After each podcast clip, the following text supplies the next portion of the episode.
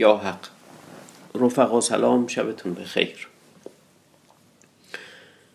حقیقتا در دنیا هیچ کاری لذت بخشتر از قصه شنیدن قصه گفتن و قصه شنیدن نیست.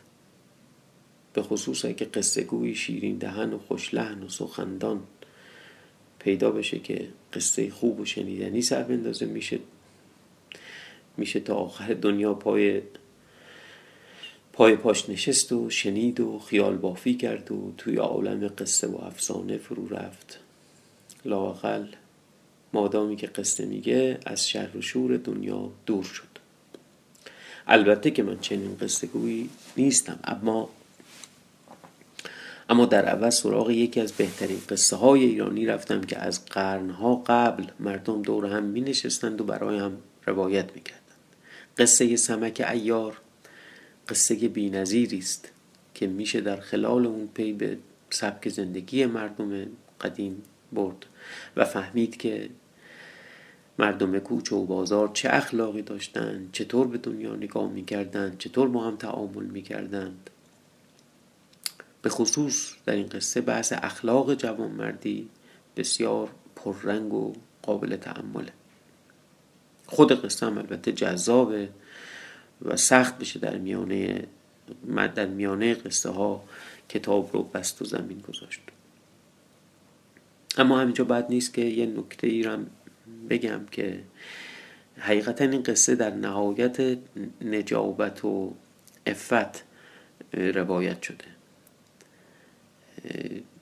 احتمالا قصه گوها ملاحظه دختران و پسران در واقع جوانی رو داشتن که پای قصه اونها میشستن. خیلی خیلی واضحه که در نوع روایت ملاحظه یعنی راوی ها ملاحظه خانواده هایی رو کردن که این قصه ها رو میشنیدند.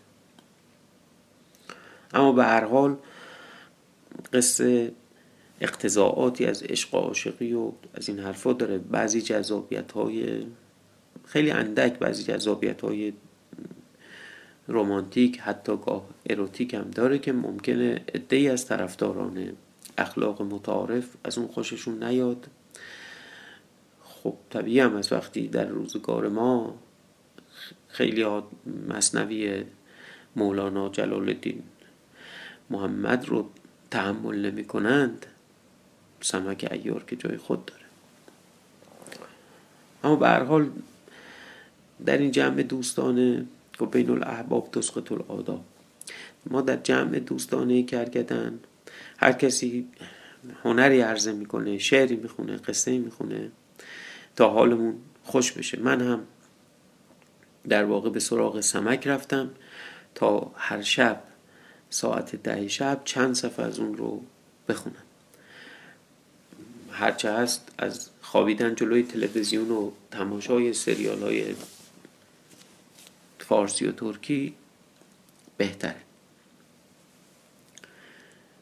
در واقع خوبه که به اندازه وسعمون به اندازه توانمون سنت قصه گویی رو و قصه شنیدن رو احیا کنیم. و مثل قدیم بلکه مثل دوران کودکی پای قصه بنشینیم تا چشممون گرم بشه و کم کم به خواب بریم. پس پیشنهادم اینه که رفقای خودتون رو هم خبر کنید که هر شب سیب خورده و مسواک زده و خوشحال پای رادیو کرگدن بنشینند و سمک ایار بشنوند. سمک تعلیف فرامرز نامیست اسم کاملش اگر بخوام بگم فرامرز ابن خدا داد ابن عبدالله کاتب ارجانی که این قصه ها رو جمع آوری کرده ها گفتن که در واقع مربوط به قرن شش قرن ششم هجری است. اهل فن و نسخه شناس ها هم گفتن که متأخرتره و احتمالا مربوط به قرن نهه. اما هرچه از قصه سمک قدیمیه و از روزگاران کهن مردم کوچه و بازار برا هم روایت می‌کردند.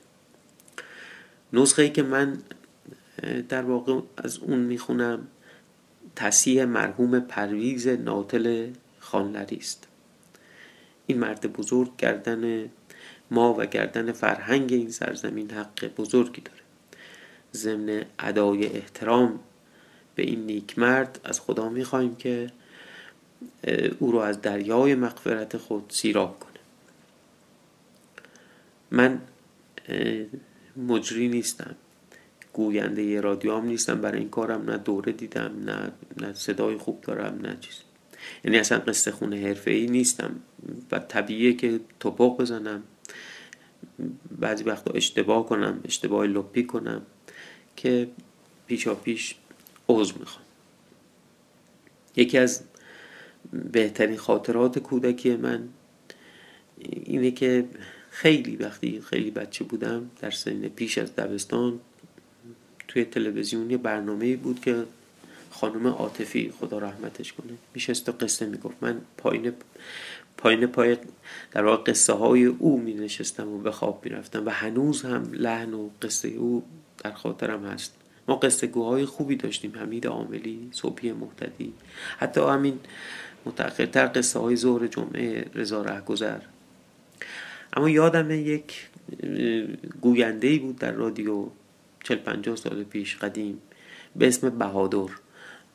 من قصه های مجید رو اول بار به روایت او شنیدم از دهان او شنیدم. نمی‌دونم این بهادر کجاست بعد از انقلاب چه شد رفت. انشالله که زنده و سرحال باشه. این قصه شب کرگردن رو به سنتی که در, در واقع مجله کرگردن داریم که هر, هر شماره رو به یک نفر تقدیم می‌کنیم. این قصه شب کرگردن رو تقدیم می‌کنم به بهادر. هر جا هست بدونه که هنوز صداش در خاطره ما زنده است. مخلص شما علی.